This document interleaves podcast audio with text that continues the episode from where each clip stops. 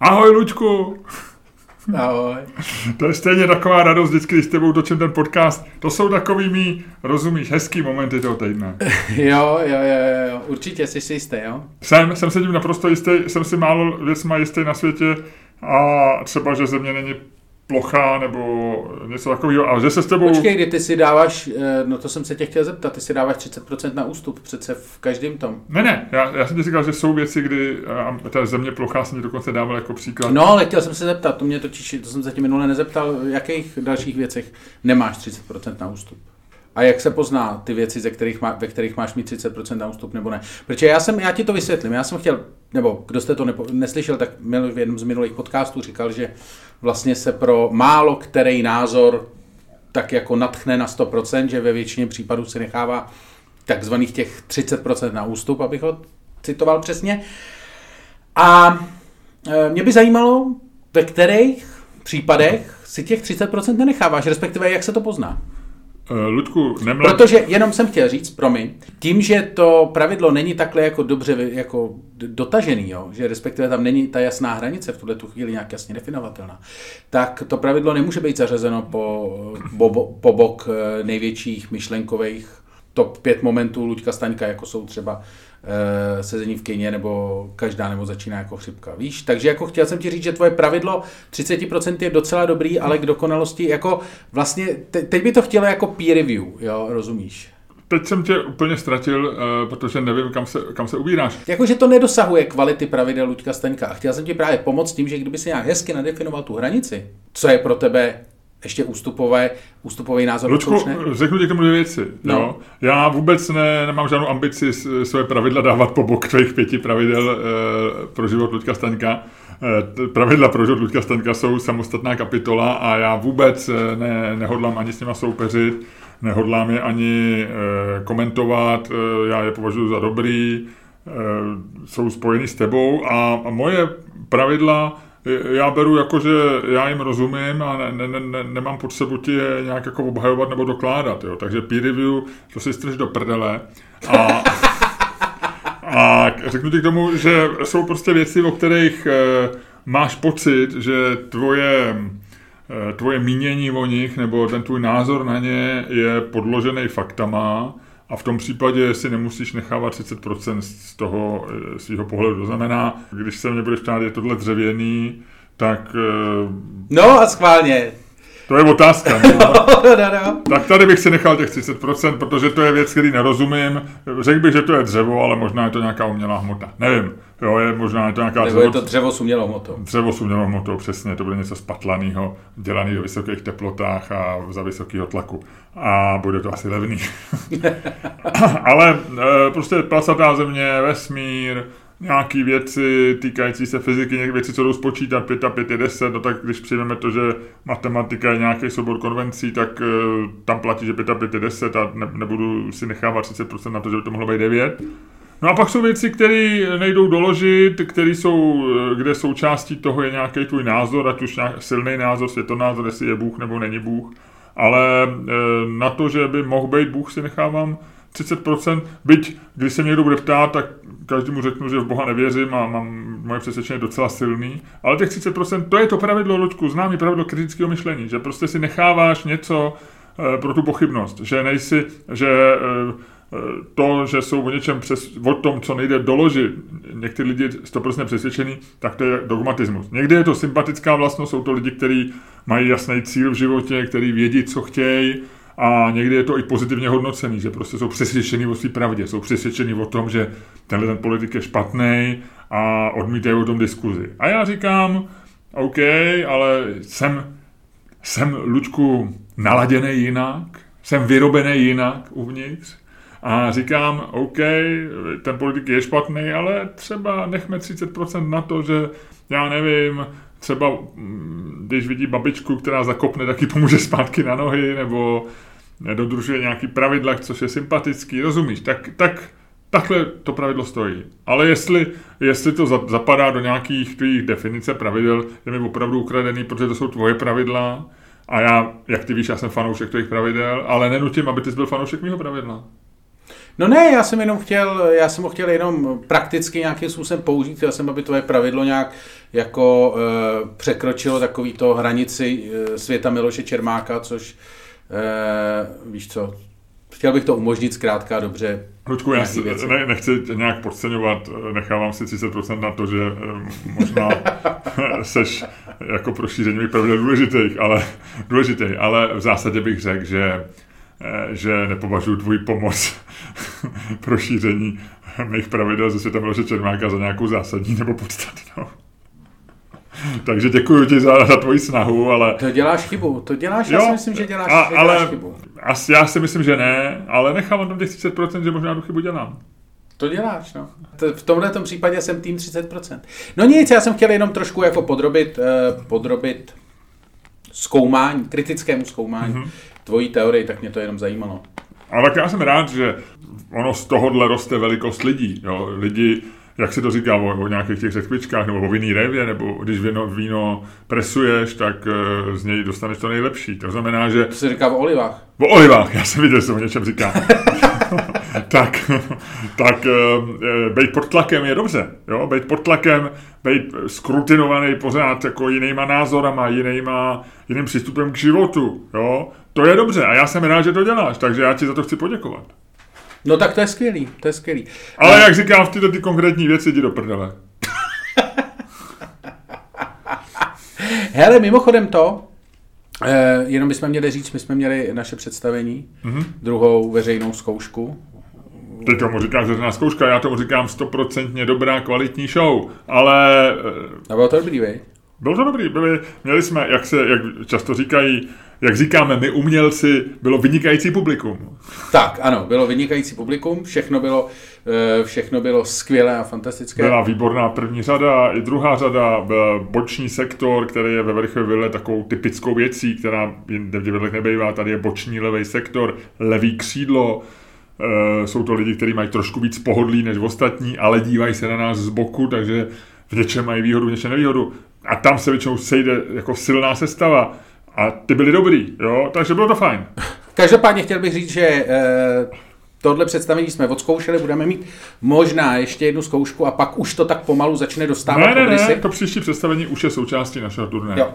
A e, pravda je, že máme e, pět představení v Praze do konce roku, z toho tři jsou ve Verichovce a jsou prakticky vyprodaný respektive jedno je vyprodaný úplně, dvě jsou vyprodaný částečně. A pak... Luďku, pozor, já dělám no. technickou znamení, to nemůžou naši posluchači vidět, protože stále nemáme video verzi. Technická poznámka, nemáme tři představení ve Verichovce do konce roku. Ty zapomínáš na naše slavný vyhlášený předvánoční besídky, mikulášský a tak dále. To znamená, že my do Verichovky se ještě před Vánocema dostaneme s těma předvánočníma show. Jo, pravda, pravda, pravda. Jo? Ale... Prosinec bude velký. Prosinci nabídneme našim fanouškům buď to krásný pobyt doma u livestreamu, a možnost zanadávat si, nevím, kdo v té době bude aktuální minister zdravotnictví, a nebo bude všechno v pohodě, bude všechno otevřený, bude všechno fajn a v tom případě pozveme lidi do Verichovy vily. A nebo to bude na půl, nebo to bude trochu na hovno a trochu otevřený. E, to jde taky. To je ta nejhorší možnost, že si pronajme Verichovku, nikdo nepřijde, budeme tam sami dva, budeme plakat, e, ohřejeme si v mikrovlnce e, kapra z polotovarů, sníme k tomu skyslý bramborový salát a vánoční cukroví ze supermarketu.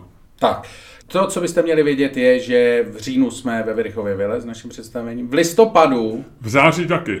Ještě v září. 23. září, ale to představení je vyprodané, takže je vyprodaný, nedává vyprodaný. smysl ho tady pro No to já jsem dělal a ty si ho jsem stejně jako potom vtáhnul za nohu. Ale já rád říkám, Máme vyprodáno.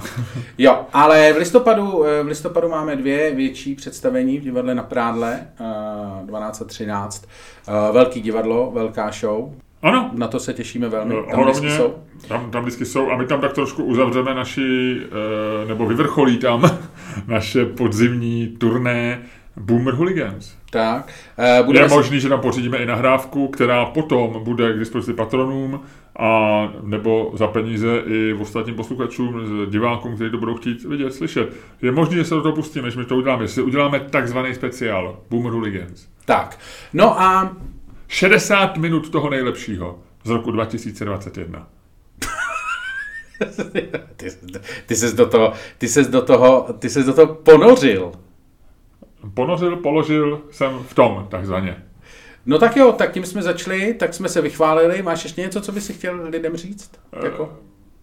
Já vlastně nikdy nemám nic, co bych chtěl lidem říct. Já mám dobrou náladu, já si s tebou povídám, probíráme aktuální témata. To je to, jak cítím na naš, náš podcast. To je prostě možnost si s tebou hezky popovídat. OK. No tak jo, tak asi dáme zílku, ne? Ne, ještě ne. Ještě mi řekni, Luďku, pár nějakých takových těch věcí, co se nehodí do podcastu. Třeba, já nevím. To jsem ti teďko říkal, teď jsem... Teď jsem ne, teď si dělal reklamu. No ano, a ta se nehodí do podcastu. Já vím, ale pak se nehodí do podcastu takový třeba, já nevím, něco, nechci se tě ptát třeba, co jsi měl včera k večeři a e, na co se pak díval v televizi, ale nevím, třeba zkus něco. Já jsem se včera díval v televizi na, na Hard Knocks, novou sérii, e, což je... Hard Knocks? Hard Knocks, e, je to, to je série dokumentů, jich pět, eh, produkuje to HBO a je to o vždycky jednom týmu, o předsezónní přípravě jednoho týmu eh, NFL, americký fotbalový soutěže nejvyšší, nebo respektive tý profesionální. A e, já jsem to viděl poprvé, já jsem o tom vždycky slyšel, protože ono se to vysílá poměrně dlouho a vlastně jako formálně je to takový ten předchůdce všech těch na Netflixu, jak jsou ty Drive to Survive a všechny takový ty sportovní, sportovní dokumenty, které jsou dneska strašně populární, jsem zjistil, že jsou fakt o úplně všech. Dokonce natočili teď, bude mít premiéru dokument o Michalu Schumacherovi. Aha. Což je jako hustý, vzhledem k tomu, to, je, že... to napsal Raymond Chandler, ne? Hluboký spánek. oh, není to moc? Není to moc? Too much. Ale Eh, takže jako úplně všichni eh, sportovci aktivní, pasivní i úplně pasivní jako Michal Schumacher mají vlastně dneska eh, nějaký svůj jako dokumentární speciál někde, ale přišlo mi to strašně zajímavé v tom smyslu, že eh, to Hard Knocks ty dělají, to dělají vlastně strašně dlouho a mají to jako hrozně hezky, hrozně hezky zmáklý, takže jsem včera kousnul tři díly najednou, a i když to bylo o Dallas Cowboys, což je tým, který mě vlastně vůbec nezajímá. A a bylo to jako fakt, jako, že, jsem, že jsem si to užil, že jsem jako měl dojem, že jsem pozoroval, pozoroval něco nového a bylo jako zajímavý vidět, jak vlastně ten koncept, který Hard Knocks rozjeli, jak postupně začali všichni kopírovat. Hmm, hmm. Protože tam máš takový to, vlastně ono je to hodně podobný Drive to Survive, mají tam prostě, máš tam behind the scenes, jako vidíš prostě, o čem si ty lidi povídají během závodů a tak, plus jsou tam jako rozhovory a tak. Je to fakt jako, jako zajímavé. Do toho je tam vždycky vytažený nějaký jako mikro příběh, který drží vlastně, který drží ten, tu dramatickou linku celou tu sezónu. Takže teď si tam našli prostě příběhy nějakých třech lidí, kteří bojují o to, aby se jako aby prošli tím final cutem do prvního týmu a tak jsou takový dojemný příběhy, jeden je Mexičan a má tam takovou matku a to je výborné, jak, ty, jak část těch Uh, oni jsou to je Mexičani, takže oni to není přistěhovalec, ale ona strašně fandí ve španělštině a té režii se to zjevně strašně líbilo, takže Frederika před každou akcí hlásí, jako ona se normálně regulérně modlí před každou akcí a teďko, víš, jak vypadá americký fotbal, že jo, to je prostě příprava akce, něco, něco, něco, výměna to, pak je třeba pět sekund samotného toho sportu, to je jako rozehrání míče, hození míče a chycení hráče s míčem. A pak je zase prostě dvě minuty jako střídání, něco, dělání akce a to. Prostě takový jako debilní sport na tohle. A ona vlastně před každou tou akcí se hrozně modlí. No. Jako, ale jako reálně, že prostě ve španělštině tam jako, že díky bože, díky bože, díky bože za tuhle tu akci. Pane bože, pane bože, dej to, ty to víš, pojď, pojď, pojď. A jakože to, je to vlastně hrozně vtipný. Myslím, že pán Bůh musí mít s touhletou ženskou jako strašný množství práce, speciálně při těch zápasech. To je taková ta ženská. Víš, jak se nemůžeš někomu dovolat. Třeba dvě hodiny. Jakože, víš, takový to, jako někomu voláš na mobil a tam je volaný účastník právě hovoří. A to se se bavili. A teď je to takový to, jako tak mu voláš jako za pět minut znova, říkáš, furt mluví, víš, tak jako za deset, no, ty vole, co tam dělá, a za patnáct říkáš, tak to už má druhý telefon, to je vlastně nějaký divný, a pak mu voláš za hodinu a je tam furt obsazeno. Tak to dělá tahle ta ženská s pánem Bohem. Takže se nikdo nedovolá Protože ta frajerka je napojená prostě permanentně. To je taková ta ženská, co prostě blokuje linku. Jak jsem ti říkal, já na Boha nevěřím, to znamená, že... že no, počkej, ty nevěříš na Boha a zároveň nesleduješ americký fotbal, takže v podstatě všechno, co jsem ti teď řekl, je ti úplně uprdele. Já americký fotbal nesleduju, já jsem se vždycky díval akorát, když byl ten, když je ten Super Bowl eh, v únoru, tak eh, já se shodou okolností jsem několikrát byl v Americe v té době, takže jsem se na to vždycky koukal. Líbí se mi, jak se u toho sedí, že opravdu, jak si ty si říkal, poslední dvě minuty jednoho zápasu, tam trvaly snad hodinu a půl, že zvlášť ten konec je dlouhý. Vůbec tomu nerozumím, ale dokážu to snít jako desítky křidílek Buffalo a vypít hodně piva. A proč a u toho jíš? Proč si... nejíš jako křídílka? To, tohle to mě vždycky fascinovalo. Proč nejíš křídílka Buffalo třeba u nemocnice na kraji města? Jakože, a teď si představím, že by se se koukal na nemocnice na města, no. jo, ale chci říct, Já jak si... vlastně jako mně se líbí, jak, protože, abyste to pochopili, tak samozřejmě to, co dělá Miloš, jakože jíst křílka a pije piva, v tu chvíli dělá v podstatě celá Amerika, jo. Jakože, že, že je to zjevně nějaká součást jejich prostě jako rituálu, který znamená prostě pojídání do hnusných jídel. Nesouhlasně bych potrhl vlnovkou tvoje do hnusných jídel. To Ty, hele, ne, ne, já to říkám, já to říkám ze speciálního, já to říkám ze speciálního důvodu, protože včera v tom jednom díle Hard Knocks, tak jeden z těch eh, hráčů, který opravdu jako bojovali o smlouvu, tak tam má scénu v restauraci, kde je na v nějaký prostě, to je to takový ten diner spíš americký, někde v Dallasu, a je tam s nějakým svým kámošem a říká, tohle je moje nejoblíbenější restaurace, tady už mě znají, tady vědí, jako co mi chutná a to. A e, takže jsem si objednal takový to jídlo, co si objednám vždycky a přinesou mu. A to já jak nemám jako moc zkušeností s tou jako americkou kuchyní, tak to, co jsem viděl, mě teda vlastně jako, oni mu přivezli, přinesli, nevím, deset křidílek, třeba, takových těch, jak ty říká, že jsou báječní. K tomu obrovské množství kolínek zalitých, e, zalitých sírem, tedy mac, mac, and cheese. To, mac and cheese. A k tomu nějaký další dvě věci, jako strašně podezřelého obsahu. Jedno byla možná bramborová kaše, nejsem si jistý. A jedno bylo něco, nějaká možná zelenina, nevím, jako, ale bylo to to.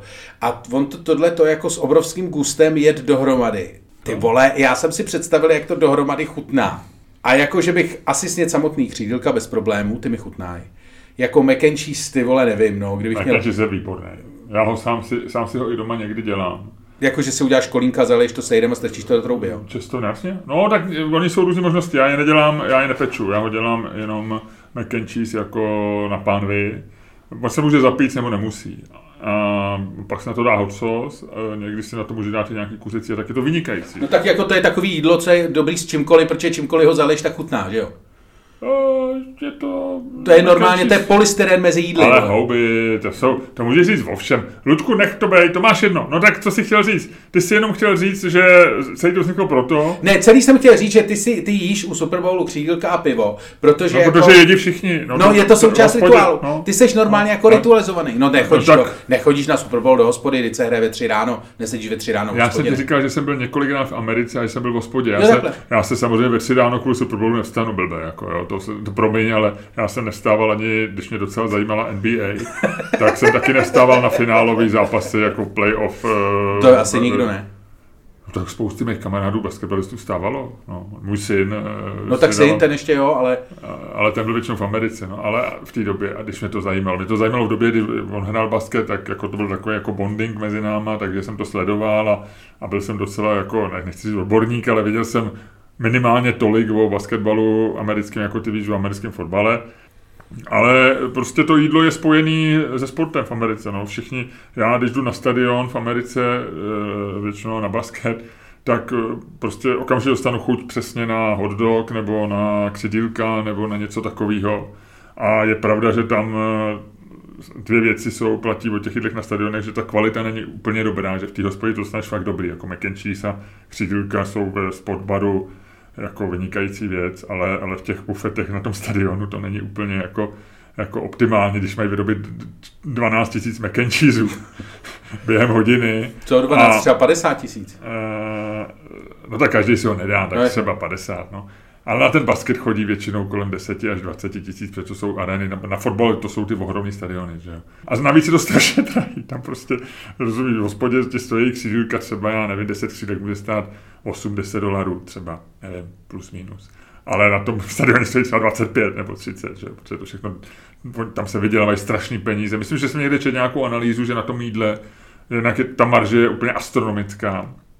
A hlavně, že na tom opravdu stadiony vydělávají jako velkou část svých příjmů, že? No, Takže takhle, takže to k tomu nějak patří, tak, tak jako k Vánocům patří, že si uděláš čtvrtveční večeři a přejíš se, většina lidí to tak dělá, tak asi prostě k tomu sportu patří, že dostaneš chuť nějak křidílka, no. Jako nemusím, asi bych se na to dokázal koukat bez toho, ale znova ti opakuju, že mě moc nebaví sport, dívat se na sport v televizi, takže pro mě to jídlo je součástí toho zážitku. Ale na druhou stranu ty bys mohl se dívat na sport, protože že jo, pravidlo Scotta Galloway, který zní, že se máš, že máš More, more sweat. eh, jako víc se potit, než koukat na sport, to znamená, jako pokud se koukáš na sport, tak musíš stejnou dobu, co se koukáš na sport, eh, jako Jo, jo, sport provozovat v ten den, Ano. tak eh, ty bys měl tím pádem jako třeba 20 minut sportu v televizi každý den? Ne, 20 minut, ne, tak 40 minut, no. No, No, no měl, ale ne, nemám, no. mám, mám vybojovaný tohleto právo, když přijmu skotogelové a nemám. Ludku, chci se na, ještě na jednu věc, která mě napadla včera. Ty jsi sdílel uh, záběry z pohřbu uh, Jean-Paul Belmonda, uh, který ho poch- pochovali někde v Elizejském paláci, nebo kde to bylo, to bylo na invalidovně. nebo na Invalidovně v Karlíně. a e, mě na tom zarazila jedna věc, že, e, a já nevím, nevím, jestli to vzniklo jako spontánně, a, a nebo jestli jste jako od sebe opisovali, ale že vlastně hodně lidí, když jsem pak projel svoji lineu a já mám takový seznam Česko, kde jsou lidi, kteří e, normálně nesleduju, ale který jsou jako důležitý v tom českém kontextu, tak a zjistil jsem, že jako cool lidi, nebo lidi, co si myslí, že jsou cool, nebo asi i jsou, Opatrně s těma slovama. Jestli, A- mě chceš, jestli ty mě chceš jako strčit do téhle tý tašky s nákupem, kde máš i ostatní, tak opatrně, tak vol slova, kamaráde. No, vol slova. Tak prostě, já to myslím teď v dobrým, je prostě baťoch lidí, do ta taška tě, v té tašce jsou lidi, kteří za prvé mají relativně hodně followerů, a za druhý to nejsou žádný dementi. To znamená, eh, já nevím, typu, když to řeknu, jsi tam ty, je tam, já nevím, Janek Rubeš, Adam Gebrian, konkrétně v této věci třeba, je tam, eh, my jsme někdy bavili Michal Půl, protože jsme měli v podcastu, je tam Jindřich Šídlo, jsou tam lidi prostě z televize, takový lidi, Dobrý, který no, no, no, známe. a? Relativně bych řekl cool lidi, neříkám, že mám všechny rád, neříkám, že eh, mě všichni baví, ale, ale jsou to lidi, kteří mám nějaký respekt a něco dokázali. A úplná, včera byla naprostá, řekl bych, epidemie toho, že, jste se, že se tyhle ty lidi, muži, tam jsou tam i ženy, já se omluvám, teď jsem byl sexista, jsem neřekl žádnou ženu, ale s myšlenkama už tady na ten příklad. A všichni se tam přiznávali k slzám, jo. A mně to přišlo úplně až komický, jo, že vlastně, jako kdyby to byl jeden, ty si tam napsal, eh, něco mi spadlo do voka, což je takový ten chlapský vyjádření, ho, ho. Jako, že tím, většinou to říkají chlapi, co chtějí dojmout ženský, kterou chtějí opíchat a chtějí jako působit, že mají, že mají pod tou tvrdou slupkou jako toho citlivého chlápka, jo. Ale pak koukám Adam Gebrian, rozbrečel jsem se. No, no, no. Takže prostě asi 10 lidí jako s tímhletím videem hlásilo, že se rozbrečelo. No. A já jsem se na něj jako schválně podíval, samozřejmě už trošku s takovým tím cynismem, a vlastně mi na něm jako nic moc dojemného nepřipadlo. Jako ten Morricone je skvělý, ta hudba je perfektní. A No ale ty, seš, eh, ty máš poškozený, ty máš Nemám, poškozený nemám, nemám, nemám, máš, nemám, nemám. Máš, Takže jsem se jenom chtěl zeptat na te- tebe. máš poškozený Pojď- emoce. Dobře, tak necháš, necháš mě položit tu otázku. Nechám, ale jenom chci, aby si věděl, že ji podkládáš už jako člověk s poškozeným oceletem. Tak mi. No, jaká je to otázka? Nedám ti. Jestli to jako, Nedám ti, jestli ne. jsme se fakt rozbrečeli, se chceš zeptat? Ne, ne, nechci, mě to nezajímá. Eh, Dávám znělku a Lučku, buď to hodnej, začni ten podcast.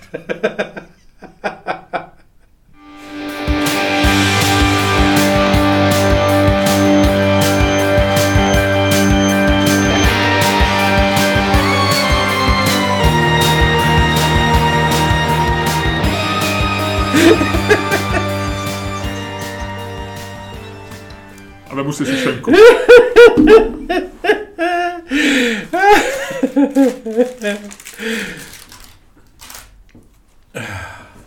Dámy a pánové, posloucháte další díl fantastického podcastu z dílny Čermák Staně Komedy, který je daleko lepší, než si myslíte a kterým vás jako vždycky budou provázet Luděk Staněk a dnes trochu dost uražený Miloš Čermák.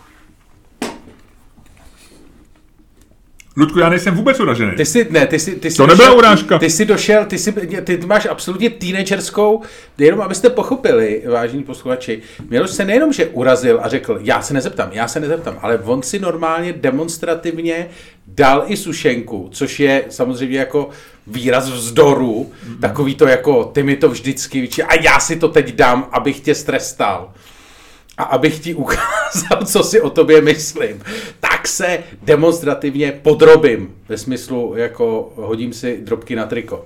A naopak, teď samozřejmě... Je to úplně naopak. Já tu sušenku měl chuť už 15 minut a použil jsem starý známý trik z českých filmů, z českých komedií o manželstvích, kde vždycky manžel se jakoby pohádá s manželkou, aby se mohl urazit a odejít do hospody, kam stejně chtěl jít. Ano, a pak, že tento, uh, pak, že tento podcast není jako manželství. Hmm. No ale Miloši, ty se chtěl na něco zeptat. Ale nemůžeš, máš plnou pusu, viď? Hmm. A teď budeš, eh, teď eh, to ještě chvíli nepůjde, protože se budeš sušenku věnovat jazykem z poza zubů v celé puse a uh, budeš se snažit nevdechnout ty poslední zbytky, jak je tvým dobrým zvykem. Ne, chtěl jsem se na něco zeptat už nechci, takže v pořádku jedeme dál. Jak seš na tom od jedničky do desítky? Ne, já, ty se chtěl zeptat, ty se pravděpodobně chtěl zeptat, jestli eh, nás to opravdu dojelo. Nechtěl jsem se zeptat a nezajímá mě to. Mě to opravdu nezajímá. Mě to zajímalo, měl jsem otázku, která byla docela strukturovaná, proto jsem to říkal tak dlouho. Kdyby se chtěl zeptat, jestli tě dojalo video s uh, pochováváním uh, Žána Pola Belmont, tak se to zeptám. Já jsem to celý dával do rámce, zajímala mě tam určitá věc, ale už se to nezajímá. A teď, to Ale to, že trestáš mě, není, to, to, to, že trestáš mě za to, že jsem se tě dotknul. A mě ses nedotknul. Ale že trestáš naše posluchače tím, že tu otázku nepoložíš. A ale to, to trestáš, hele, to je jako, to je jako když, do, když do manželské hádky zatahuješ děti. To není fér. Ne, my spolu za prvé nemáme manželství, za druhé spolu nemáme děti a za třetí součást... Posluchači jsou jako naše děti. To ne, to ne. Kdybyste teď viděli, kdybyste teď viděli video, tak byste viděli, že Miloše, Milošovi chvíli šrotovala ta představa hlavou a v jeho obličeji bylo čím dál tím větší zděšení nad tou představou. Uh, ne, tak se zeptej. Mě to nezajímá už, mě to opravdu nezajímá. A jak tě, jak tě může něco, co tě před chvílí zajímalo, přestat zajímat? Jako, no. ne, tak buď jsi zvědavý a opravdu tě to zajímá a pak jdeš jako, pak se to snažíš dozvědět jako odpověď na svoji otázku. A nebo tě to nezajímalo ani předtím, Protože pak si můžeš dovolit se takhle jako urazit. Ne, uh, já nejsem uražený, mě to opravdu nejsem uražený. Kdybych byl uražený, tak to vypadá jinak a není, není to tak důsledný. Já fakt nejsem uražený. Já jsem eh, chtěl poměrně s otázkou eh, zjistit detaily týkající se tvý duše a ty jsi se projevil, dřív než jsem tu otázku snažil položit, jako pozerský blb. A to je součástí, a ta odpověď je dostačující pro mě. Takže já jsem vlastně tu odpověď dostal. Jo, počkej, ty říkáš jasně, ty vole, tohle to je ale druhý stupeň manželský hádky. Není. To je takový to, jako, ty si to vlastně to, ale já jsem stejně i z toho, co jsi udělal, zjistil, že seš kráva. Hele, to, to možná zjišťuješ ty, já jsem se... Já no ty si řekl, že jsem, jsem ty někdy... jsi zjistil, že jsem, ty vole, počkej, eh, děti teď neposlouchejte, já jsem, já teď jsem, se máma s tátou budou hádat. já jsem nikdy, já jsem nikdy manželskou hádku v životě neměl, já jsem se s ženou opravdu v životě nehádal. Já, eh, Jak tě pozoruju, ty jsi se s ním možná hádal, jenom se o tom nevěděl. Ne, ne, ne, ne.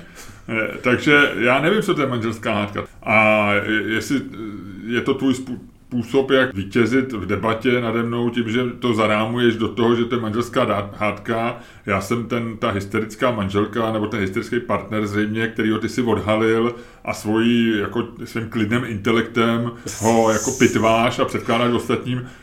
Je to tvůj takový trik a já si myslím, že na to nikdo z posluchačů neskáče. Ale jestli ho chceš rozvíjet, tak ho klidně rozvíje. Já ti znova říkám, já se ti už na ní zeptat nechci, mě ta věc už e, se sledováním a s tvým pláčem u videa Joana, Joana Paula Belmona nezajímá. A ptám se tě a pokračuju dál v našem scénáři a ptám se tě, ne, já se tě jak ptám, jak to, jak to může něco přestat zajímat. Já, no já jsem na to dostal odpověď, mě už to opravdu nezajímá. Znova použiju ten termín, že se chováš jako pozerský blb, když po sebe nedá. A, a, to mě, a, a, na to, a to já, Dobrý, tak teď a to já, si, já, já, ti dám pozerský blb, teď A to já si aplikuju prostě na tu, na tu, tu Ale já s tebou mluvil pořád, já jsem ti akorát uh, řekl, že ti nebudu dávat otázku, na kterou už znám odpověď. A já se jdu sušenku. No ale nějakou jinou, ne tu mojí. Vrať, vrať, to jsou všechno moje sušenky. To jsou moje karamelky. Teď se zdají, co si vezmeš. Luďku, ale jestli chceš, klidně si nabídni. Tyjo, najednou. Ne, ne, ne, ne, ne. Ne, ne, ne, já se bez toho, já se bez toho obejdu. Hele, chci se tě zeptat, uh, možná ty jsi mi v minulém podcastu citoval z Timesů víkendových a ve stejných novinách uh, byl i článek, ale byl v příloze styl uh, o tom, že se vrací u žen, že si neholí podpaží. Tak jsem se tě chtěl jako modní ikony zeptat, co tomu říkáš? Bylo tam, bylo tam asi nějakých pět celebrit, možná některý z nich i redaktorky Timesu a nějakých pět To já jsem nečet. A, a, všechny, tam... a že dneska na Instagramu, teď to zase nikdo Já nevidí, to no. dělají ženy takhle, jako tou jednou rukou Hele, a proč ukazují. jako? K čemu je to dobrý? To je jako kdyby se ptal, k čemu je dobrý, že se holej, no, jakože, že asi je to možné, já bych, já tam vidím takovou tu, a teď myslím s mileniálskou, aby to nevypadalo, že to kritizuju, nebo že to se na to dělám skrz prsty, ale vidím v tom jako dnešní příklon k bio, k světu, který je hodně co nejvíc přírodní, a že vlastně, protože chlupy jsou jenom otázka konvence, že jo, v podpaží. To, že v nějaké době historie byly zajímavý vyholený, protože to působí jakoby čistě a teď se to spojí s tou jakoby sexualitou, ale zrovna tak může být prostě, je to stejně jako plnovous, ne? jsou období, kdy plnovous je automatickou součástí jako, jako tváře a, a jsou doby, No já kdy si právě plnovous- myslím, že, ho, že podpaží a plnovous není to samý. Jakože eh, na obličeji tady v tom nemáš prostě ty potní žlázy, co máš tam, co máš podpaží, víš? Jako, no, ale, je to, že ale je to místo, kde přirozeně ten Já porost si totiž roste. myslím, já si, To já si znamená, to, že to má nějaký biologický, tak jako to má nějaký důvod na bradě a tam je to třeba ten důvod ten, že ti není zima jako samci a jenom samicím je zima a ty je můžeš zahřát a zneužít toho, že zahříváš třeba. ty vole, No tak hledám, To je- hledám chápu, evoluční chápu, chápu, chápu, logiku. ale- No. eh, si teď hledáš, te, ale jo, možná jo, dobře. A, a nějaký důvod to má i v tom podpaží asi, no. Možná právě protože se tam potíš, tak ty chluby, eh, jako je, je pravda, že pak můžou třeba vydávat nějaký odér, ale třeba ne, proč by chluby vydávat? Třeba je to jenom naše, eh, nevím, nevím, nevím, nevím. Možná naopak, když se spotíš pod paží, tak ty chlupy tu vlhkost nějak odvádějí. Nevím. Je to, ty se tváříš, jako by si trpěl. eh, Ne, ne, ne, já jenom přemýšlím, jako, eh, je to asi debata, kterou musíme podstoupit. Pro mě esteticky je samozřejmě jako přijatelnější eh, nemít ty mít to paží vyholený u žen, zvlášť když se jako v fotě a ukazují ukazují takhle tu ruku zvednutou, tak se mi samozřejmě líbí, když je jakoby vyholená esteticky, dobře, ale možná je to jenom tím, že jsem na to tak zvyklý. Ale tak ty bys si měl být zvyklý na to, že já jsem o tom měl stand-up, že jo? Tak my jsme vyrůstali oba dva v době, kdy se tady neholil to, to je jak v t- takových těch Tolkienových těch, že jo? Jak to Ale- v trpaslíci nepoznáš chlapa od ženský. Ale bylo to spíš, se to týkalo třeba nohou, že jo, nebo tak, no, jako podpaží. Eh, To bylo to samý, když jsi neholil nohy, neholil jsi spod paží, ne? eh, jako ženy. No. Nevím, já si to nepamatuju, abych ti řekl pravdu. Radši, vytěsnil jsi to. Vytěsnil jsi to. Hm, hm. No podle mě, ne, ne, to no. Ale je to, jako, je to zvláštní, ne? Možná už to znamená opravdu, že jsme starý, že se dostaneš do takového toho jako cyklu, že už víš, jak se říká takový, to jsem tak starý, že, a, že už to přichází do mody po druhý. No, tak to už myslíš jako třeba Prim, Primula, Blatný a Arenberger. Tak tenhle pocit stáří má dneska většina občanů České republiky. No a na kolikáce seš teda dneska? No, s, s, není to jako, mě to tak jako kolísá. E, já mám docela rád pátek většinou, já mám rád každý den, ale pátek je docela fajn den. A dneska mám takovou nějakou jako honičku, že něco, něco potřebuji dodělat, pak e, jsem byl v nějakém podcastu jako host, teďko nadáčíme spolu, E, teď, když jsme to začínali, tak mě někdo volal kvůli něčemu, musel jsem to vyřešit, tak je to takový, jako jsem takový, řekl bych, že jsem trošku uštvaný. Už, ty už to nej. Ale jenom mluvím o tom proto, že, je to pro mě, že jsem možná poprvé uštvaný po roce a půl. Že, že mám dneska, nebo ten posledních 14 dní, nebo teďko vlastně po, po létě, že už se docela těším na ten další lockdown. Takhle. Ale že mám, že, že naposled jsem byl takhle uštvaný možná v době, kdy jsem odcházel z hospodářských novin, což, byla, což budou skoro už tři roky. Jo? E, že, že vlastně moje poslední dva roky a, ale hlavně ten rok a půl od, od, zača, od prvního lockdownu, tak proběhl v takovém tom, že, že jsem vlastně skoro vždycky vítal nějaký jako roz, roz, rozptýlení. A naše natáčení podcastu bylo takový jako jedna z mála věcí a, a, a mého dalšího podcastu, kdy jsem potkával jednak jiný lidi, ať už prostě přes Zoom nebo ale nezúčastnil jsem se žádných porad, protože jsem nebyl v žádném týmu a nejsem v žádném týmu, nemám žádný, eh, ne, nikomu nereportuju, ani nikdo nereportuje mě. Takže, takže já jsem žil takovým poklidným a takový to, jako, že když to udělám dneska, bude to fajn, ale když si s Ludkem zavoláme, že se nám nechce a uděláme to druhý den, tak se nic nestane. Že? A teď mám vlastně poprvé takový to, že něco musím někam odevzdat a nestíhám to trochu. Příští týden budu něco přednášet na nějaké škole a teď vlastně už mě to jako tak jako už jsem pět let nic neučil, tak jsem z toho trochu jako nervózní, teď se jako připravuju, teď se začnu připravovat, tak nestíhám další věc. Nemám třeba vůbec dneska jako promyšleného vítěze a poraženého týdne, takže, takže jsem takový trošičku uštvaný a znova říkám, je to jako vlastně nová věc pro mě.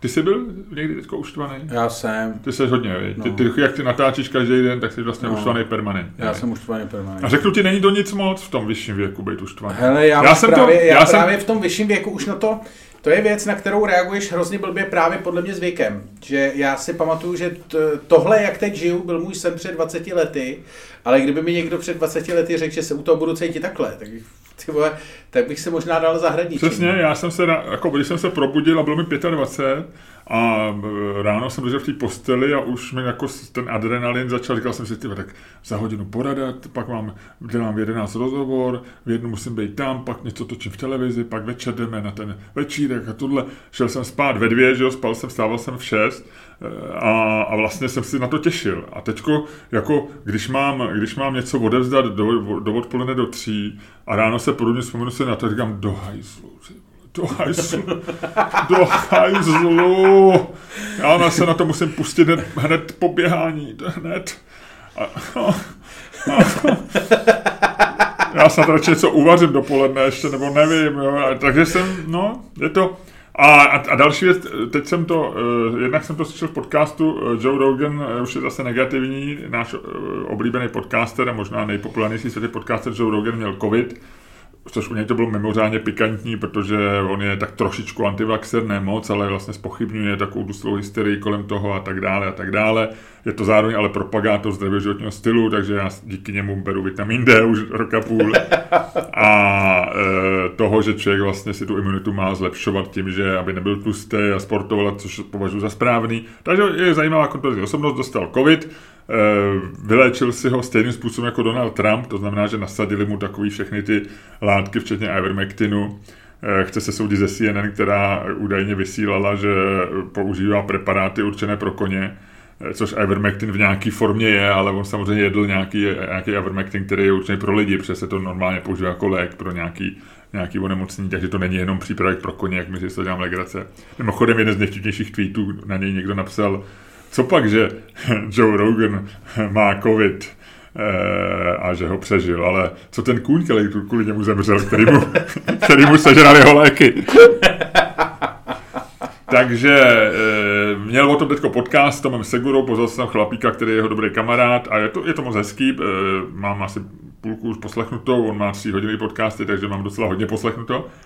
A on tam právě říká něco, co, co můžu doložit. Jo? Oba říkají, že jako potřebují díl spát. Oba, oba jsou tak zhruba mýho věku. Joe Rogan je, myslím, o rok starší, myslím, že mu je 54. A vlastně říkají, a já to měl to samý, já jsem chodil eh, do 50, jsem má, skoro nikdy nechodil spát před 12 a často jsem stával v pět, takže jsem spal pět hodin a míň. Byly doby, kdy jsem spal opravdu hodně málo. A i jsem trochu jsem se s tím vždycky vytahoval, že spím prostě, já nevím, jak Einstein 4 hodiny denně, nebo takovýhle, nebo Napoleon, nebo já nevím, tyhle ty lidi, co spali málo. No a dneska já, když už nespím vlastně, když už, tak, když už vím, že když budu vstávat v pět, tak jdu spát v jedenáct, abych spal aspoň těch 6 hodin a skoro vždycky už chodím spát do půlnoci. A poslední věc, já jsem měl takovou tu, zvlášť, že byly děti malí, tak jsem pracoval v no, večer. Že jsem No, ani, to já- to já mám jsem, furt. že jsem nechodil ani do hospody moc, eh, když jsem měl hodně práce a prostě jsem, že jo, děti usly, manželka usla a v 9 hodin jsem se k počítači a třeba do jedné, do dvou. To já ještě občas dělám, No. ale už málo. A je to věc, která vlastně, je to takový ten čas, který můžeš natáhnout, že prostě když ráno, kdybych to nechal na ráno, tak vím, že ve 12 to musím odevzdat, ale a mám na to, když sednu k počítači v 9, tak mám na to 3 hodiny. Ale večer, když to nestihneš prostě od 9 do 12, tak to může dělat ještě další 2 hodiny. Takže No, máš jasně. takový ten, no a dneska já už to absolutně nedokážu. Jako já většinu, skoro vůbec večer už nepracuju. Jako, že si spíš, už pracuji takovým způsobem, že si třeba něco promýšlím, nebo když mám něco už rozepsaného a naopak u toho nepotřebuji moc přemýšlet, tak jako píšu, ale taky to, že bych psal a že bych věděl, že musím napsat pětistránkový článek od 9 do 12, no to už bych nezvládl dneska. Takže to nevím, jak jsem se k tomu dostal. Ptal se mě, jak se mám, tak jsem ti tady řekl tyhle ty svý vlastně jakoby bolesti. Ty Prostě Stárnutí. dětkuješ, dětkuješ, no, dětkuješ. A jinak dobrý, jako jinak stárnutí je v pořádku, jo, jak všechno ostatní je dobrý, jo. Já, ne, já že jdu těsně za tebou, já jsem, jsem trošku jako uh, nervózní, jak to tam vypadá. Takže zároveň. vždycky, když klopítnu, tak říká, jo, prdel, a pak se zase, na, pak zase vstanu a jo, dobrý, dobrý. Uf. No, tak No, to, tak dnes, teď, dneska jsem trochu klopítal, ale zase jdu, Luďku, zase jdu. no, já klopítám jak svině. Já klopítám furt. Tak a řekni mi něco, co nevím. Ty jsi mě ani nezeptal, na kolikáce jsem. Já to vím. Tak schválně. 2,6? Vůbec ne. 3,3? 1,9. Ne, ne, ne. Ne. Ty jsi pod dvojkou? No jo. Ne, Jsem. ale nebuď, Ludku. Jsem. Ale... Co? Ty vole, ty se, on mi tady vypráví o stáří, ty vole, on dostal infarkt. Ale jedna... Na mrtvici. Ten frajer má normálně mrtvici. Tak počkej, mrtvici nebo infarkt? To já nevím, je to z toho, já to nepoznám, vole, já bych tě nedokázal oživit. Kdyby jsi měl, kdyby jsi měl oboje z toho, já bych tě nedokázal oživit, já bych kolem Vždycky- tebe v panice běhal, zatímco ty by si umíral, eh, křičel bych něco jako Miloši, ne, Miloši, neumírej. A, ale vůbec bych ti nepomohl, protože bych nevěděl jak. Vždycky mi Pepa Veselka říká, prosím tě, infarkt. To je lepší. S tím ti pomůžeme, tam je šance, ale mrtvice je blbá. No, Takže tak, uh, no a uh, proč 1,9, Luďku? nevím, nějak jsem se hádám od rána s lidma. Mhm. Furt. To já jsem si všiml, no, já jsem se tě chtěl zeptat na pár věcí kolem pohřbu Johna Paula Delmonda a ta, taky jsi se se mnou pohádal. Ne, já ty se pohádal se mnou, ty jsi se urazil. Ty se tady, ty se tady urážel. Ty jsi normálně urazil. No ale to je jedno. Každopádně nechme, nechme, nechme včerejší hádky, aspoň jedna hádka, kterou můžu definovat. Říkáš od rána, že se hádáš, tak to nejsou včerejší hádky. No, Bývalý jasně. hádky, někdejší hádky. Někdejší hádky. Ale tak jako tohle to je první konflikt, který dneska mám, který snad dokážu jako defuzovat nějak úspěšně. OK, tak ho difuzuj. No, Tak, to jsem právě udělal. no a, a pojďme dál. Ty chceš vědět, co nevím. Uh, já chci vědět, co já nevím. Uh, ten, jo, pra- promiň. Ty chceš vědět, co ty nevíš. Dobře. Uh, prosím tě, uh, ty jsi takový člověk, co, nebo respektive, to není pravda pro tebe, ale pro naše posluchače, kteří jsou, uh, řekněme, spořivějšího charakteru, nebo rádi, rádi uh, při turistických cestách šetří, mm-hmm. tak uh, jsem um, našel absolutně jako nejbožejší věc. Uh, existuje v Itálii uh, fontána, ze které uh, teče víno. Člověče, to jsem někde kdysi čet. a 24 dokonce, hodin denně, dokonce... uh, já jsem tam dokonce plánoval cestu, když Oni jsem to to udělali, že jo, víš, No. že ti to říká si ty vole. To tam Ne, ani, že bych jako chtěl ušetřit, nebo že bych, ale Hele, že mě to ta- zajímalo, to, co... Udělali to v roce 2016, eh, udělali to eh, na vinařství Dora Sarche, Sarchese, Dora Sarchese, eh, což je v Abruzu, říkám to správně? Abruzu? Mm, asi jo. Taková ta vinařská oblast. Dělá se tam víno. Jo, jo, je mi to povědomí, ale jestli to říkáš úplně správně, to nevím, jestli Abruzzo nebo Abruzzo. Jo, takhle, Abruz. Jo. No, eh, každopádně eh, tohleto, eh, tahle ta věc je na eh, součástí něčeho, co se jmenuje eh, Poutní cesta svatého Tomáše. Je to cesta, která vede z Říma až do, eh, do nějakého města, který se jmenuje Ortona. A bylo to, je to tradiční poutní místo eh, katolický, takže katolici, a tady ta, tady ta fontána byla udělaná v tom vinařství přesně jenom kvůli kvůli tomu, aby poutníci se mohli, poutníci se mohli občerstvit. By the way, já jsem se díval i na ty fotky, protože mě zajímalo, jak takováhle věc vlastně jako může vypadat, co to dělá. A vypadá to vlastně hrozně hnusně. Vypadá to jako, kdybychom měli video, teď bych vám to ukázal, takhle vám to ukázat nemůžu, ale je to v podstatě taková jako přístřešek eh, ve tvaru kusu jako průhledného sudu, ve kterém je takový kohoutek a to. Ale eh, představitelé toho vinařství, eh, který je ve městě, který se jmenuje Caldari di Ortona, tak uh, tvrdí, že opravdu to jako se to nechají, uh, že se snaží to nechat udržený 24 hodin denně, 7 dní v týdnu pořád, že to teče, ale že uh, zároveň prohlásili, protože jsou to Italové, jak říkali, tohle není Fontana di Trevi, neteče to pořád, ale takže jako asi, asi to občas jako vypnou, třeba když je covid a nikdo tam nechodí, tak asi je zbytečný by toto. Ale přemýšlel jsem o tom, jakým způsobem si je tohle dělaný. Jestli jako to víno je nějak recyklovaný, jestli to tam, se to tam točí v nějakém jako... Podle mě jo, nemůže to odjít jako do kanálu, to by bylo... To by bylo divný. No, no. Asi se to nějak jako filtruje eh, jednoduše, protože nemůže... Je to zajímavý, nevím vůbec, Luďku, nevím, nevím. Ale přemý, přesně jsem o tom, přemýšlel jsem to o tom, když jsem to o tom kdysi četl a říkal jsem si, že bych to tam měl navštívit a vyfotit a tak. Tvrdí se, že eh, je tohleto nejslavnější, eh, nejslavnější viná fontána na světě, uh-huh. která jakože vyprodukuje nejvíc vína, ale ukázalo se, že pravděpodobně existovala větší viná fontána v nedávné historii v Itálii. A to v roce 2008 ve městě Marino, kde probíhal každoroční festival vína. A Eh, došlo tam k takové události, že oni tehdy chtěli, aby eh, během tohoto festivalu, aby z kašny na náměstí v tom eh, městě Marino, aby teklo víno, aby to jako bylo hezký, tak tehdejší starosta Adriano Paloci pověřil ty lidi, co mají na starosti jako nějaký ty instalatéry městský, aby to zařídili a instalatéři, protože jsou Italové, tak to zařídili tak dobře, že e, omylem přešaltovali trubku a e, víno, e, respektive hodili to víno do e, rozvodné vodní sítě toho města. Takže e, skutečně pět minut teklo víno e, místo vody všem obyvatelům centra Marína. Jakože když jsi si chtěl... Nejhezčích pět minut v historii města. Nejhezčích pět minut v historii města. Pak se na to samozřejmě přišlo, jako Italové to nějak jako pře, přehodili zpátky. A to, ale reálně, kdyby prostě v tu chvíli, kdyby všichni obyvatelé Marína v tu chvíli otevřeli kohoutek, tak je to regulérně největší fontána na víno v těch historii. A tam nepochybně to uh, teklo výlevkou do odpadu, takže to byla jo. i velká škoda zároveň. No, je to tak. Itálie je zajímavá země. Se vším všudy. Berlusconi, eh, pasta,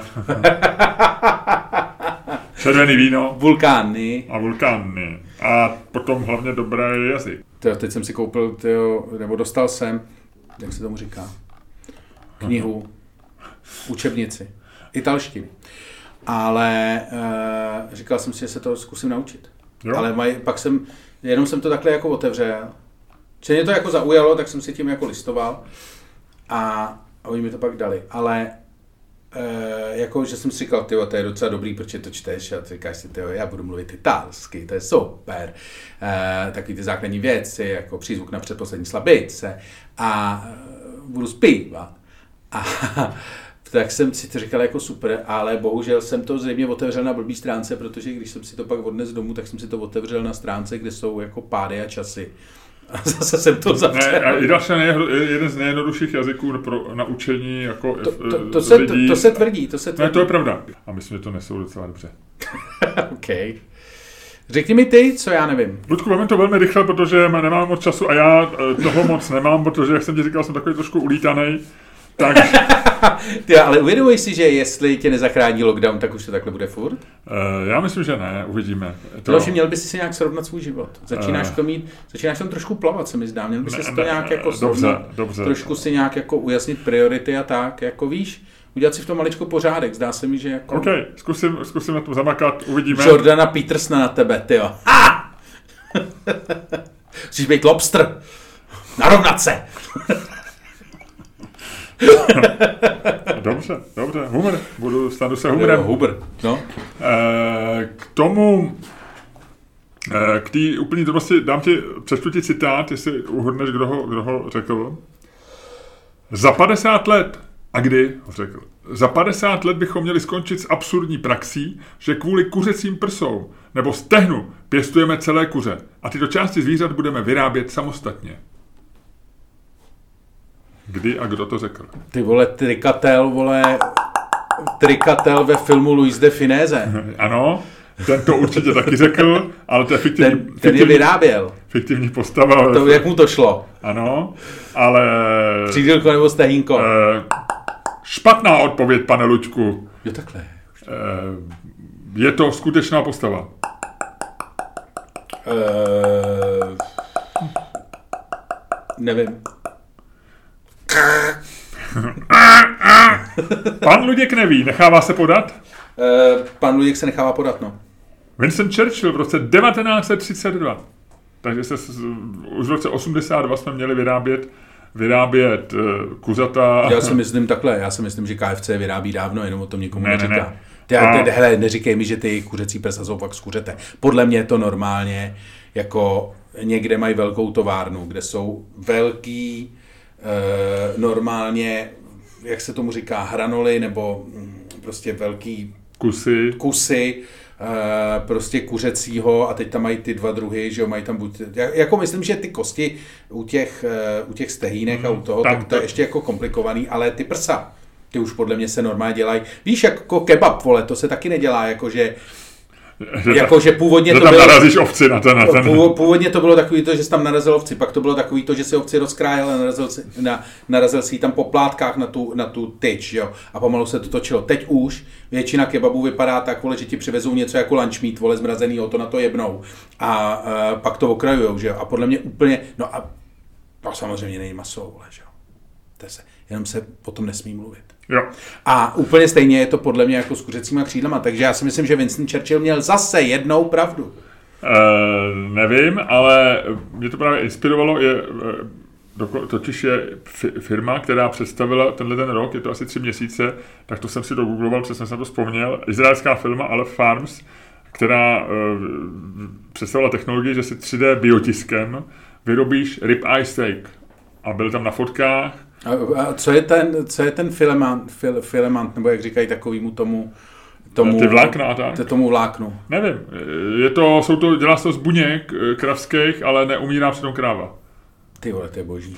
Je to pěstování masa, eh, je to reálný, jsou to buňky, je to, není to náhrada, není to jako zasa, není to takový to maso, co dneska si můžeš koupit, jak ono se jmenuje, ten burger, že jo? No, takový ten, Beyond Meat. No, tak uh, Beyond Meat, a jsou myslím dvě ty firmy, to si dneska můžeš koupit i, i v Lidlu, že jo, jsou takový ty ve, ve, veget, vegetariánský nebo veganský burgery. To není. Je to, uh, není to pro vegany ani vegetariány, protože to je opravdu jako buňka krávy, ale je to vypěstované v laboratoři. Ribeye steak, včetně právě, což bylo strašně těžké, protože ribeye steak se vyznačuje tím, tím, tím tukovým podložím a tím prorůst, prorůst, prů, prů, Pojď, pro, Miloši, prorůstem, pojď, pro, pro, Pojď. prorostění, to dáš. pro, prorostem tuku a masa eh, se vyznačuje a eh, to se podařilo eh, aspoň podle těch fotek dobře udělat a lidi, co to ochutnávali a byli citovaní v těch článkách, tvrdili, že to je docela dobrý. Takže to bych si chtěl, to bych si chtěl vyzkoušet. Ale Farms, izraelská firma, to jsem ti chtěl říct. No tak jo, Hele, ale my, si uvědomuju, má- nemáme otázku, kterou se pohádat. teď mi to došlo, teď mi to došlo, jak si to řekl, tak mi to došlo asi 10 sekund předtím. Máš nějaký nápad, Luďku? Uh, tady rychle teďko panikařím, ale nemám asi. My náš podcast točíme v předvečer výročí 20 let eh, teroristických útoků. Riziko je, že než se to dostane k posluchačům, eh, patronům a dalším, bude začátek příštího týdne. A oni budou možná trochu unavení z toho výročí. Na druhou stranu otázka, eh, byly útoky 2001 důležitou historickou událostí, anebo jenom běžnou nepříjemností? Je podle mě na... No ne, tak my když jsme to prožili, tak jestli si pamatuješ, tak vycházely eseje, sám jsem napsal několik komentářů určitě, že je to jakoby historická událost, že se mění to, jak, že se mění dějiny. Někdo říká, že to je konec dějin, někdo říká, že to je znova, za, že prostě je to taková tečka za naopak tím koncem dějiny a zase dějiny začínají, protože vznikl nový velký konflikt, který bude rozdělat planetu. V 90. letech to vypadalo, že se planeta usmíří v nějakým prostě dalajlámovským e, obětí. Jo, e, prostě té době, když jsme prožívali teroristické útoky, nebo těsně po ní, tak jsme brali, nebo byla, se tvrdilo, že to je historická událost, která změní svět. No. A teď máme po 20 let uplynulo a otázka je, je, to opravdu historická událost, je to něco, o čem se budeme učit, e, anebo prostě to byly velký teroristické útoky, něco podobného jako e, potom e, o, o pět let později, o čtyři roky později, a akorát to byly vlaky ve Španělsku a zemřelo mnohem lidí, protože to byly vlaky a ne letadla, ne mrakodrapy, mrakodrapy jo, ale e,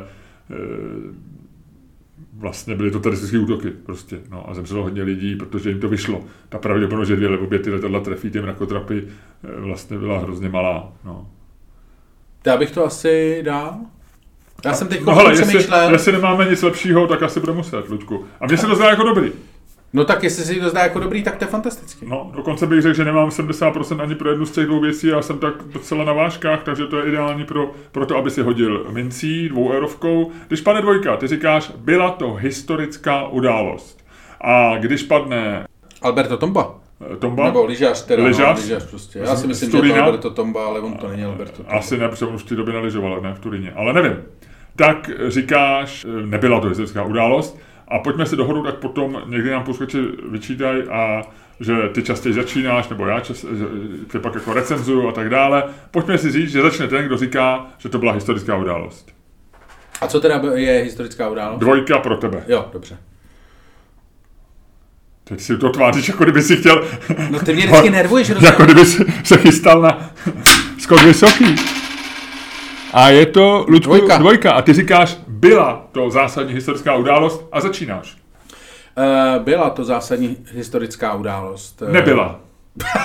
byla. A děkujeme. A Luďku, v tuhle tu chvíli tuhle tu chvíli je možná na čase, aby se rozloučil s našimi posluchači.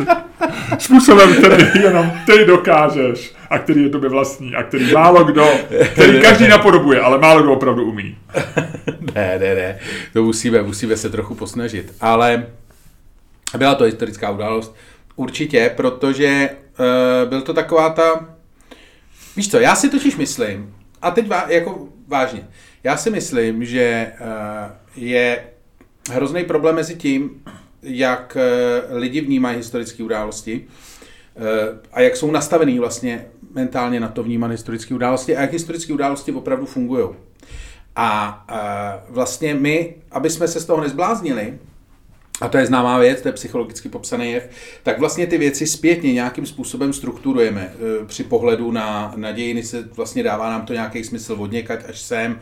Vlastně jako dáváme tomu, když to přeženu, a je to možná takový jako trošku uh, zvulgarizovaný uh, tvrzení, nebo je to takový jako zjednodušený, brutálně tvrzení, ale myslím si, že v zásadě pravdivý a to je to, že my vlastně dáváme smysl tomu vlastně, co vidíme, často umělej.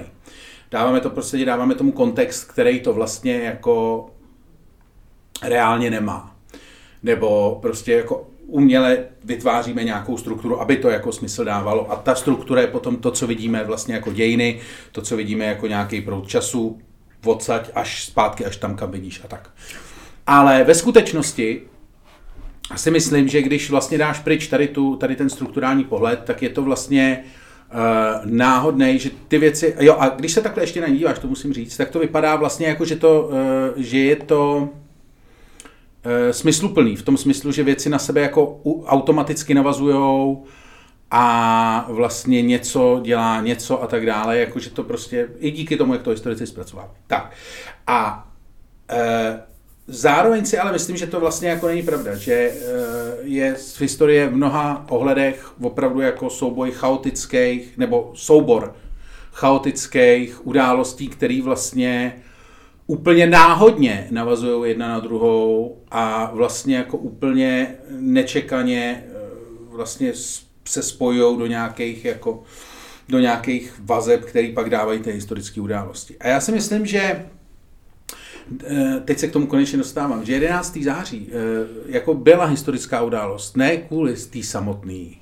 věci, což jako byla, což byl teroristický útok, správně si řekl, že jo, jako byl vlastně jako velký, byl na prostě v území uh, území Spojených států, ale jako nebyl zdaleka první, že jo, tam vybuchly, že jo, pod Světovým obchodním centrem tehdy přece vybuchly dřív nějaký bomby v těch garážích nebo něco jako, že, víš co.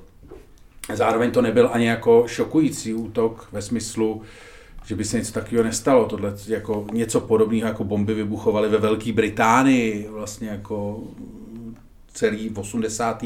a 90. léta. Tam byl opravdu, jako tam zuřila prostě pouliční válka politická, vlastně, vlastně občanská válka svý, svýho způsobu na teroristický gerilový úrovni a taky to vlastně jako nikdo neřešil. Takže ten problém, proč to tak je, je podle mě vlastně má dvě části. Jedna je, že to bylo hrozně vizuální, že to bylo dramaticky vizuální.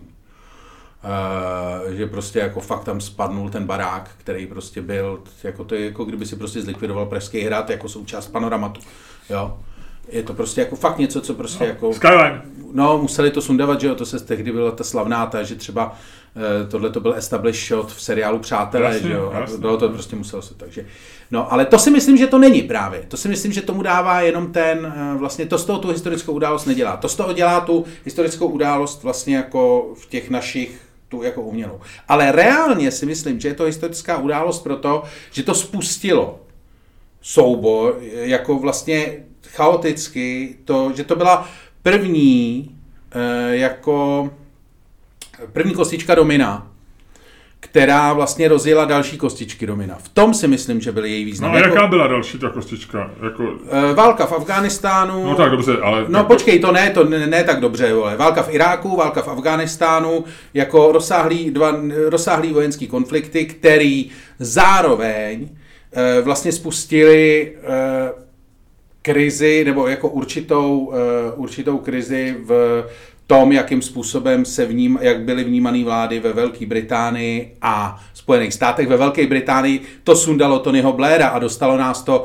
když by si chtěl jít opravdu jako do toho, co to způsobilo, tak uh, útok 11. září sundal v Británii Tony Blaira a teoreticky způsobil Brexit. Já si myslím, že Tonyho Blaira sundali Eh, sundala válka v Iráku, která nesouvisela s těma útokama vůbec, protože Saddam Hussein neměl s nimi vůbec nic společného. No ale jasně, a ale jediný, tak... o čem se mluvilo, byly neexistující zbraně ano, jenomže, je, počkej, a... ale tak když se, když se na to podíváš, tak tohle to byl jako, že do Iráku se jelo kvůli tomu, mimo jiné, aby se zlikvidovaly zbraně hromadného ničení a zbraně hromadného ničení se likvidovaly proto, že prostě teroristi na Blízkém východě začali dělat jako bordel. To bylo, to souviselo jedno s druhým, jako Eh, válka v Iráku by velmi pravděpodobně nebyla, kdyby nebylo 11. září. Nebo by nebyla v takový míře, no. nebo by nebyla tak brzo, nebo by eh, jako jde to. A chci říct, že tohle je přesně to, co vlastně to 11. září způsobilo. Jakože vlastně spoustu dalších jako velkých a no. menších a příbuzných reakcí, který vlastně pozorujeme až doteď. Ten samotný útok, a s tím jsem ochotný vlastně jako souhlasit, byl strašně dramatický, byl v televizi, tím byl velmi výrazný a vlastně všichni ho sledovali, ale to není to, co si myslím, že tomu dávalo tu historickou signifikanci. Tečka, no, vyhrál jsem. A my máme 20 let k tomu, aby jsme mohli posoudit, co, eh, co se stalo, jestli to bylo důležité nebo ne. A já si myslím, že to důležité nebylo. Že to byl opravdu velký teroristický útok. Byl to velký teroristický útok, který například, co reálně způsobil. My se můžeme teď za těch 20 let dívat a říct si, co jsou důležité věci, které se staly a které reálně měnějí náš život. a dojdeme k tomu, že je to, já nevím, je to polarizace společnosti, ta souvisí se sociálníma médiema a ta souvisí s nástupem internetu a s digitalizací a s úpadkem běžných médií. Vůbec nesouvisí s tím. Co dalšího změnilo náš život? S polarizací souvisí například to, že vládnou populistický politici typu Donald Trump, možná Boris Johnson, možná další v zemích, který tak dobře neznáme. Je to nástup určitý jakoby antipolitiky, která je vulgarizovaná. Souvisí to s útokama? Podle mě ne co souvisí s útokama, nepochybně je to, že nám to zkomplikovalo cestování, že se, že, že se musíme zout do ponožek, že čekáme další fronty na letištích. Ale to nezměnilo svět. Covid změnil cestování stokrát významnější než všechny teroristické, než tyhle ty teroristické útoky, protože reálně způsobil, že necestujeme, že se zastavili letadla a že máme problém. To znamená, že se staly nějaké věci, které jakoby za těch 20 let, které by se asi nestaly, kdyby eh, ten eh, útok eh, neproběh. Ale podle mě jsou to detaily. Jsou to detaily spojené s cestováním, ale je něco důležitého, co změnilo náš život co by eh, po těch 20, z těch 20 let, co se stalo jenom díky tomu. To, to, že eh, jako svět byl uměle v těch 90, nebo uměle, v 90. letech psali filozofové konec historie, konec dějin, usmíření rozděleného polarizovaného světa, Amerika, Rusko si padli do náruče, Jelcin tam tančil kozáček a nejzemřel na infarkt a, a vlastně všechny, všichni byli šťastní. Ale ten svět stejně končil a nesouvisel s tím, s tím nástupem islámského extremismu. Jako mnohem, eh, to, co ohrožuje svět dneska, ani není islámský extremismus. Dneska eh, samozřejmě udělají bordel v Kábulu, eh, pořád se jakoby pořád hrozí nebezpečí různých výbuchů v různých částech světa, ale, ale dneska, co ohrožuje svět, je, já nevím, jo, je, je nová situace týkající se Číny, Ruska, novej, nové, nové, nový tvoření polárního světa, ve kterém islámský extremismus nehraje velkou roli. Takže, no, no, no, no, no, takže já z tohoto pohledu uh, to, my jsme si mysleli, že e, reálně, že to je opravdu jako nová kapitola v historii, že to je jako takový dramatický konec 20. století, a e, že to přinese tu ohromnou nějakou změnu, konec nějaký ironie se psalo, konec humoru, ten trval asi 14 dní jenom, konec ledačeho. Ale ty věci, které změnily svět, jsou, já nevím, digitalizace, jo, konec, konec médií, konec novin. To změnilo svět. Konec ohrožení televize, no, jiná zábava, jiný, všecko ostatní změnilo svět. A tohle ne. A tohle ne. Ty si, mně se líbí, jak se mluvil o tom, že vlastně t, e, islámský terorismus neohrožuje e, v současnosti zásadně, že mně se líbí, že z tohleto, že z to Eh, tu debatu pojal jako takovou sebevražednou misi. Že si se tak jako rozběh. Říká si já prostě, jak se tam odpálím to. Hele, jenom bych ti samozřejmě chtěl říct, že většina z toho, co jsi řekl, není úplně pravda. Nebo takhle jako... No, no tak řekni, neříkej většiny, a říkej konkrétní věci. Já, já jenom co říkám a uh, tím to celý uzavřu, a skončím se jako ty, že mý vítězství je nepochybný, je, že nic důležitého, co dneska prožíváme, a my dneska opravdu to, co je důležitý, je, já nevím, opravdu fake news, je po to, to čemu se říká ten postfaktický svět, to, že nevíme, co je pravda, to, že najednou eh, spousta lidí hledá v oporu ve věcech, o kterých jsme byli před 20 lety přesvědčení, že nejsou pravda, eh, a to, že tady bude dneska, já nevím, 10% lidí na zem, země kouly, pochybňovat to, že to je koule, je prostě nevýdaný. Jo. A, a tohle jsou věci, které jako měnějí svět. To je něco, co při... Čína, jo, ekonomika, možná globální oteplování. Já jako nejsem, nejsem, žád, nejsem gretista, jak by řekl, jak, jak, jak by řekl posměšně, nejsem, jak říkají, gre, greti, gre, Gretén, jak říkají, jak jo, jo. zlí boomeři, nejsem Gretén, ale, ale zároveň nejsem ani, ani zlý boomer. Jako, eh, dějou se věci, které...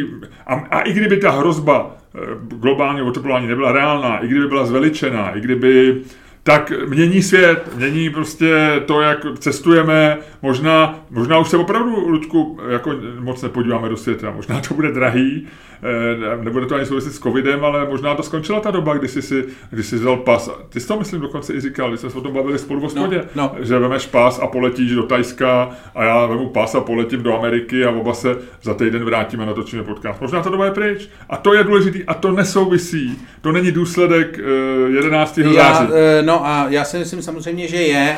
A teď se nechci, eh, teď se nechci nějak od, eh, jako vohánět takovým tím, eh, všechno souvisí se vším. Ale v mém pohledu, v mém pohledu na 11. září si myslím, že je eh, jasná nějaká sekvence událostí, který, ta, který to 11. září vyvolalo.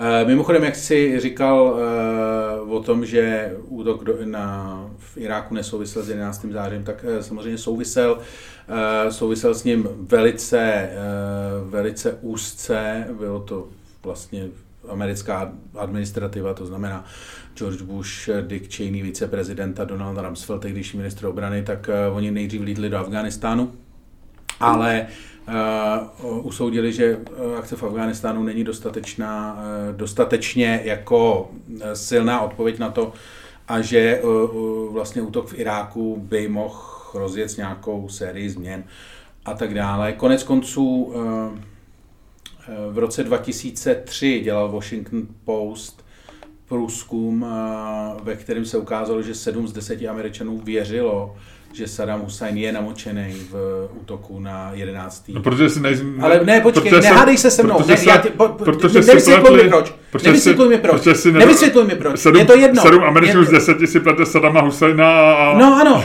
ale, ale to je jedno, to není, teď se bavíme o tom, jestli ta událost byla důležitá nebo ne. A, e, jako ano, stala se vzhledem k tomu, že se stala v e, zemi, kde 7 z 10 Američanů si plete e, Sadama Husajna Usama bin Ládina, tak to je argument pro mě. I díky tomu to mělo jako zásadní konsekvence, protože tahle ta událost byla schopná jako e, by, byla argumentem pro ty další události, které se eh, staly. Ani, ani válka v Iráku nebyla zase tak významná. Ona možná, eh, jak ty říkáš, urychlila konec Tonyho Blaira, ale Tony Blair byl iritující, pragmatický. To je úplně jedno, co byl. Není, to on by skončil tak jako tak. Ty jsi Ale říkal, jasně, tak všichni by vál- skončili Dobře, jako- ale vál- tak jako no, tak. tak. počkej, ale to byl tvůj argument, že eh, ty, ty jsi se tady rozářil a říkal si, Tony Blair skončil i díky 11. září. No, a, já si, a já si myslím, že ne. Já si myslím, a de facto ani válka v Iráku, jakkoliv eh, prostě to hrálo nějakou roli v mezinárodní politice a odnes to třeba Tony Blair a skončil o něco dřív málo, než by skončil jinak v dalších volbách třeba. Tak, eh, tak eh, ani válka v Iráku nebyla jako nějaká zásadní událost posledních První válka v Iráku byla zásadní, protože ta končila, to byl ten konec té historie. To bylo, že vlastně Rusové dovolili, že se to stane, protože sam, eh, sovětský svaz se rozpadal, že byl tam, končil, končil Gorbačov a nastupoval Jelcin, byl, byly, byla to první válka v přímém přenosu. To byla událost, která, kterou si budeme pamatovat jako z, z mnoha ohledů historickou. Druhá válka v Iráku byla vlastně trapná, a sice skončila povalením eh, sochy Sadáma Husajna v Bagdádu, ale nakonec skončila porážkou a vlastně nebyla ničím nějak významně důležitá. Jo. Já ti to řeknu takhle. Jestli tvrdíš, že e, válka v Iráku nepřispěla k pádu Tonyho Blaira, e, jako řekl si, že si to nemyslíš a neřekl si žádný argument, já ti řeknu argument. E, Tony Blair byl díky válce v Iráku vystavený největší protiválečný demonstraci nejenom ve Velké Británii, ale v celé Evropě. Pokud e, tohle to pro tebe není argument, jakože to Ale- nebylo důležitý pro jeho pád, tak co už kurva by mělo být důležitý, Ale- když ne největší demonstrace, která byla v podstatě vůči němu.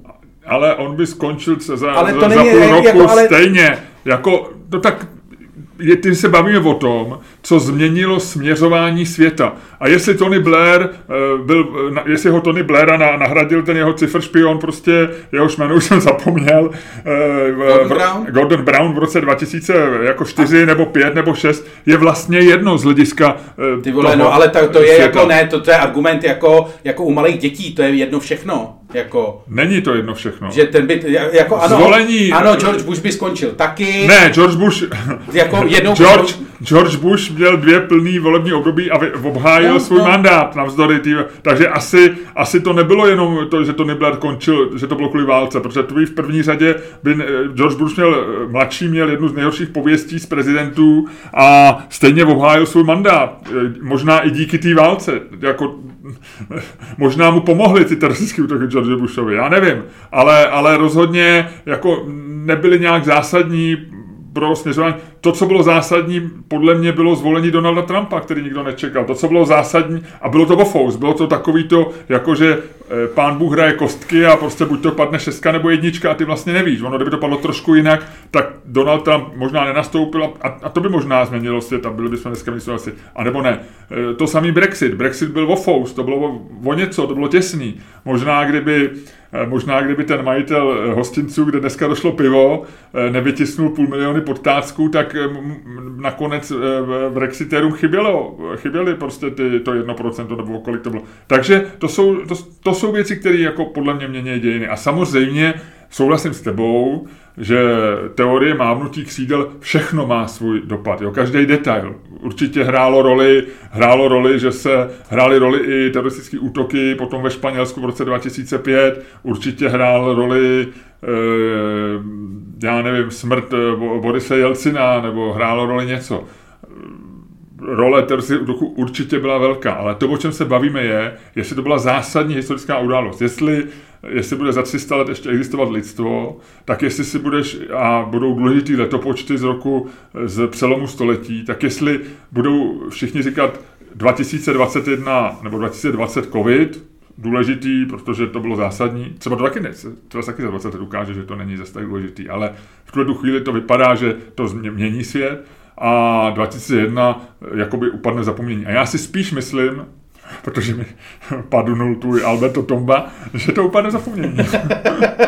A myslím, že jsem to docela slušně obhájil, ale... Hele, jako myslím, že si předved, myslím, že si předved statečný výkon a já i proto jsem tě vlastně jako, pak už jsem tě pošetřil, protože mi vlastně bylo sympatický, jakým, eh, jaký, s jakým zápalem jsi to pojal.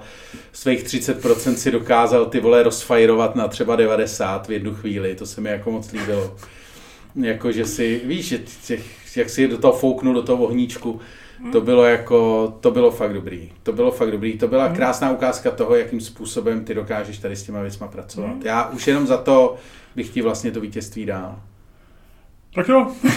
jako nemyslím si to samozřejmě, myslím si, že to byla důležitá událost a myslím si, že... Reálně? Uh, myslím si reálně, že jo. Myslím si reálně, že vlastně jako je samozřejmě ten argument, který ty si použil s nástupem sociálních sítí, s nástupem internetu a Donald Trump, ten bych pravděpodobně použil taky na tvém místě a přijde mi vlastně dobrý. Nicméně upřímně si myslím, že vlastně bylo dost důležitý, že už do tohoto období jsme vlastně my, jako ten velký svět, jako do kterého my se počítáme, náš malý hobitín.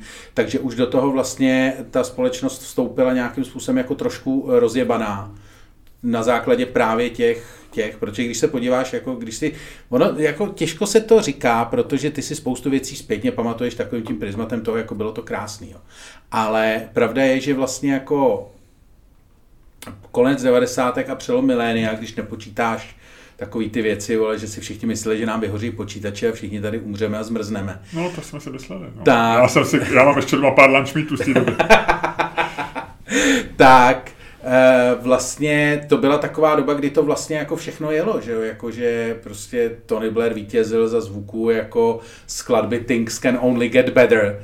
Tak. A byla to vlastně taková, ta, ta Amerika jela vlastně taky, že jo, to byl taková ta doba toho Clintonovského jako... Já jsem starý čistá regalista, když jsem byl na volbách Tonyho Blaira, tak jsem byl dojatý jak, jak želva. No, tak po, po, brečel si nebo, nebo jenom trošku? Nebre, ne, nebrečel a jsem, nemohl si o tom napsat na Twitter. Nebrečel jsem ani trošku, ale byl jsem jako na nějakým takovým, jak dělají takový ty election parties, a všich, eh, většinou ty mý kamarádi byli většinou levičáci, protože těžko jsem se mohl s kamarádi s nějakýma jako eh, absolutna Eatonu, eh, když jsem tam jezdil autobusem v roce 90 a 91. Jo, ty prostě, ano, tam byla, tam byla social, ty si prostě měl ten já jsem byl, sailing. Já jsem byl v jiný bublině. Jo, jo, jo. Jako tečerista, ale takže jsem byl dojatý, jako že oni pro ně to brali to. Já tě, já, jasně, že to byly velké události, ale taky to byla doba na hovno, tak vem si jako válka v Jugoslávii, taky není nějaká hrdina. Teď jsem viděl, eh, on byl v Karlových Varech, já jsem viděl v Praze, eh, jak mají takový ty promítání těch filmů z Karlových Varů, takový ten film o té Srebrenici, a to byly prostě hrozný věci, co se, co se v té Jugoslávii dělo. A no jasně, to, to jako... Uh... A to bylo za, za rohem, že jo, to bylo prostě tak, jak, autem seš tam za 8 hodin. Že Vidíš, ale, ale, když by se to podíval, tak vlastně válka z Jugoslávie z v Jugoslávii z dnešního pohledu nebyla velká historická událost, no, protože jasně. sice tam bylo, byla to velká historická ale, tragédie, ale vlastně tam nebyl ten efekt toho jako domina, že to spustilo nebyl, nějaký další nebyl, věc. Jasně, no, nebyl. A tady vidíš ten rozdíl. Tady vidíš ten rozdíl. A, a já si myslím, ale já jsem o tom fakt včera přemýšlel, teďko mimo roli, a e, skoro bych řekl taky, že já podobně jako ty e, vlastně držím tu svoji, že si myslím, že to nebyla moc velká. Jako, že, že ty teroristické útoky se nám zdály strašný, velký.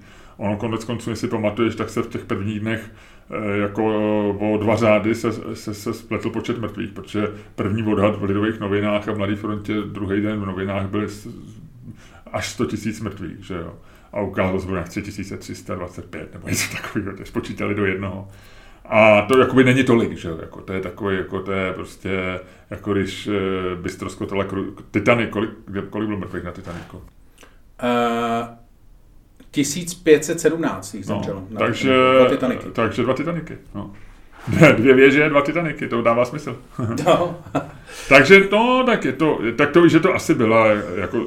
Já si myslím, že ono, je to, eh, ono tam je ještě matoucí to, že se to fakt stalo v té Americe. A ta Amerika opravdu, jako, jak je to země příběhů, že jo tak uh, oni fakt jako každý, vlastně cokoliv se stane tam je jako kdyby se na to díval přes lupu, že je to vlastně, připadá ti to daleko větší, než to ve skutečnosti je, vlastně jako cokoliv, co se tam stane.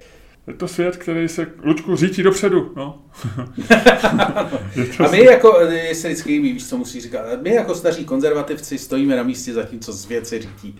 Svět Kolem nás, říká, a sotva, sotva ho stačíme sledovat. Sotva ho stačíme sledovat. A to je ta možná e, dobrá, dobrý moment, e, kdy jsme překlopeni ze světu, který Ale, ale musíme nás. ještě proberem takový to, e, jak když se o tom bavíme, jo. Tak já bych jenom chtěl nalákat lidi do přepichové zóny, protože já bych ještě chtěl probrat takový to, že skončil svět, jak ho známe. Já si myslím, že se fakt nebude jako cestovat, jak jsme se o tom bavili. Dobře.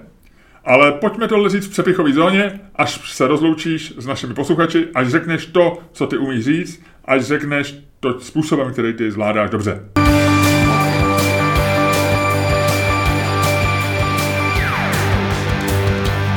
Dámy a pánové, poslouchali jste další díl fantastického podcastu z dílny Čermák Staně Komedy, který je daleko lepší než si myslíte a kterým vás provázeli jako vždy Luděk Staněk a, a už méně uražený Furt ještě jo, Miloš Čermák. Já nejsem vůbec uražený, Ludku. Já jsem v nejlepší formě, já jsem akorát ti odmítl položit otázku, to nebylo uraženost. Znova ti to říkám, Miloš Čermák. A všechno mezi tím vystřihnu. Přesně, vystřihej to. Všechno to vystřihej. Uh, a vystřihám půlky tvých věd, aby to vypadlo, že mluvíš jak debil. Přesně. Oh, bože. Hele to. Takže vítáme lidi v přepichové zóně, no. pojďte dál, pojďte do zóny, pojďte do krásných prostor, které jsou vyhražený v tuhle tu chvíli jenom vám. No. Hele, ale já jsem chtěl probrat, já jsem to slíbil, takový to, že to, to téma s tím cestováním. Já jsem teď koukal jsem se, jak se dostává do Británie že jsem si říkal, že už se to tak jako vlastně otevřel a vlastně, že tohle, to, s čem žijeme, je takový ten new normal. Aha. Asi nej, bude to nejblíž tomu Patreon.com lomeno Čermák, Staněk, komedy.